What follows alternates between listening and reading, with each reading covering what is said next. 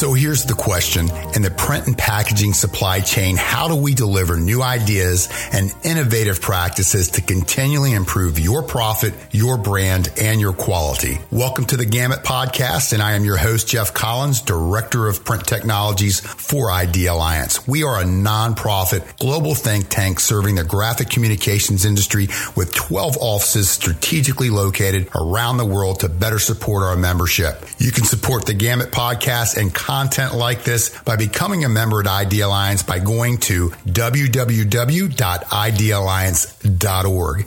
I would also like to thank Konica Minolta for sponsoring this podcast. They are a world leader in industrial and commercial printing and packaging solutions.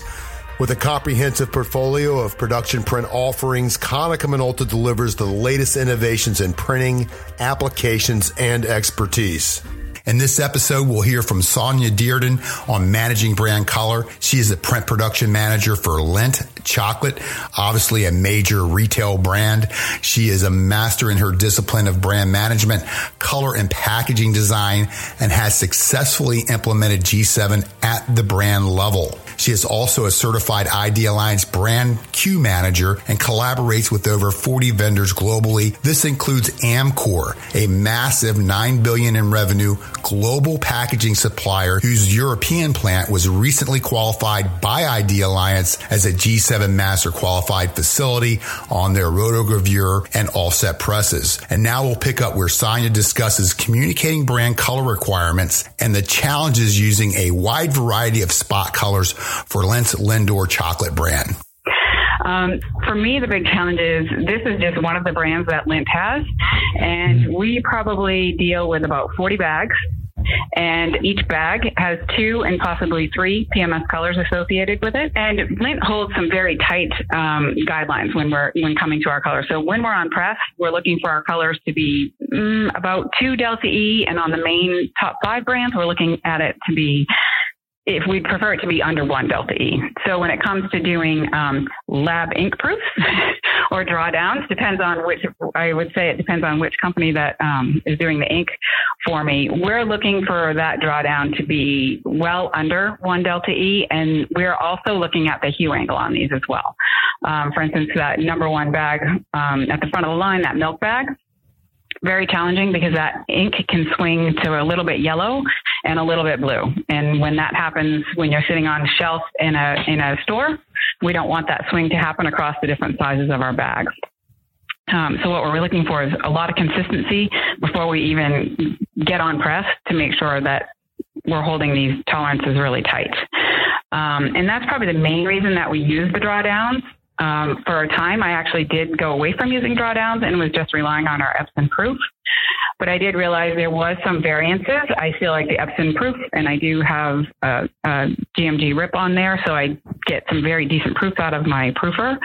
Um, but there were still some variances in color that I still needed that drawdown to be done for me in order to know that the printer, when I was on press, could actually hit that ink color. So there was a little bit of a struggle there initially that they couldn't get what I was getting from the um, Epson proof. So I do rely on the Epson proof. It's helpful for my brand to know what they're looking at. Um, as they're going through bags and making new flavors. However, the drawdown for me now has become, you know, more the solid guideline to say, all right, this is the actual color that we're choosing. And the other thing is, it, it's also important for us because that milk bag also gets produced on foil. So obviously, I've got to do a lot of ink changes when I'm moving to a foil substrate. Um, we've got some instances where we use maybe a nice bright white sheet on some of our folding cartons when these move to folding cartons. Um, but I've got to be really conscious that I am printing gravure, I am printing, printing flexo, and that flexo is also on a metallized substrate. It's backed with metallic. And then I've also got a folding carton. So I've got one brand color that needs to go to multiple vendors in multiple countries and across multiple substrates and, and different printing techniques. So for me, I have a pretty large set of drawdown books for each one of our, our um, flavors, as you call them for Lindt. Um, I would say that metallic inks are probably really where the challenge happens and really, really where we rely on the drawdowns. Because we also often will take that reflex blue and decide to make it a metallic ink. So we're not always going by the Pantone book for a metallic ink. We are often having the vendor create a specialized ink for us.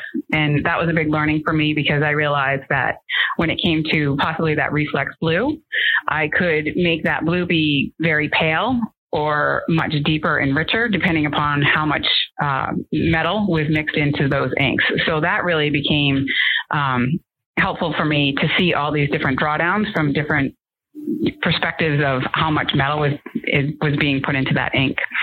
The other big thing that we run into is substrate, definitely a huge one.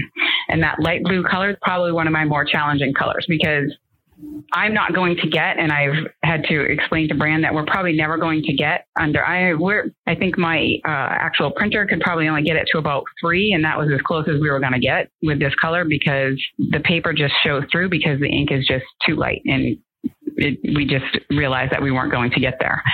Um, another big thing for us is the coatings. What we've realized is I can run a UV coating. We sometimes run an aqueous coating big difference what the coating does to each drop, you know, each ink.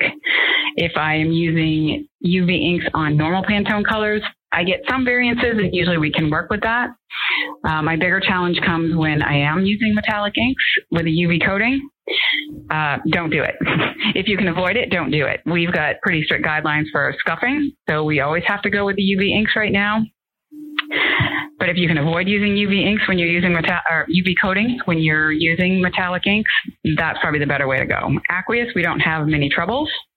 Uh, the other big trouble I have is if I decide to use a matte coating because matte coating turns red pink.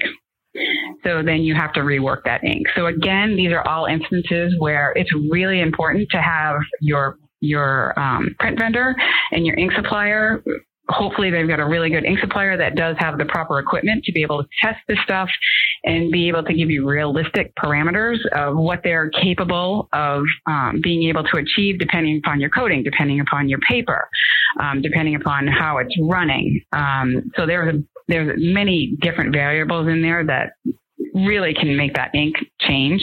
And when you're trying to hold it to a certain brand color, that can be a, a, a definite challenge. Um, for limitations, again, I, I only see it in the pastels and the light colors. That's probably the biggest area that I see the limitations, and then also on the on the foil backgrounds. Um, and like I said, it's also the ink lab being really skilled at what they're doing. I have definitely sent drawdowns back four or five times because I, I it still amazes me sometimes that I'll get an, an ink um, swatch and I scan it. I do have a Techkon device. I scan it and it will come in at three delta E, and I've seen my hue angle be somewhere at like minus 4.5. And so I would appreciate, you know, it's been a learning process trying to get the the ink, the print supplier to really communicate with the ink vendor what we're looking for and how tight we're holding those guidelines. Um, and as I said, we do work with an Epson um, an Epson printer with a, a GMG RIP, and it's an inter- I have an interesting story on that one because there was a particular instance where a designer actually picked a color, ran it through the proofer, and everyone loved this bag color. And it, you know, went through all its rounds, and there were five bags made and two boxes made on it. And as we were getting ready to send them to the printer, I thought, hmm, I'm just gonna do a quick scan on this proof to see where that color is coming up. And they were calling out a color that the proofer was absolutely not coming anywhere near that color. So say they were calling out, you know, Pantone 2907 and when I actually scanned it, we ended up having like 538 was really the color. And so we actually had to go through the files and remake all the files to actually match what the proofer was getting. So that's the other thing is not only does the ink vendor need to be, um, high, you know, really good at what they're doing, but on my end, I realized very quickly that I can't rely solely on my Epson to be giving me some good Pantone outputs. I need to even, and I do have a proofer on my, on my RIP, but um, we have had to optimize some color. So Ron has been instrumental in helping me optimize my key flavors my top five flavors, we go in there and we really tweak it really tight so that we're using my drawdown to actually get the Epson to match to closer to what my drawdown is looking like so that I get better proof to drawdown matches so that we're, you know, speaking apples to apples when the brand team is going through and, and reviewing these proofs. So that was a big learning on that one, having to completely change. You know, for two months, we are talking that this particular item was a certain Pantone color, and lo and behold, the proofer wasn't actually executing what that Pantone color was, and we had to switch it and go through all the files and update them all. So for that, I think that's all I have. So I think I can turn this back over that was Sonia Dearden from Lindt Chocolates. Thanks for listening to the Gamut podcast. If you have ideas, suggestions, or would like to join us or even sponsor future podcasts, simply email me at jcollins at idealliance.org. That's J-C-O-L-L-I-N-S at idealliance.org. Take care and have a productive day.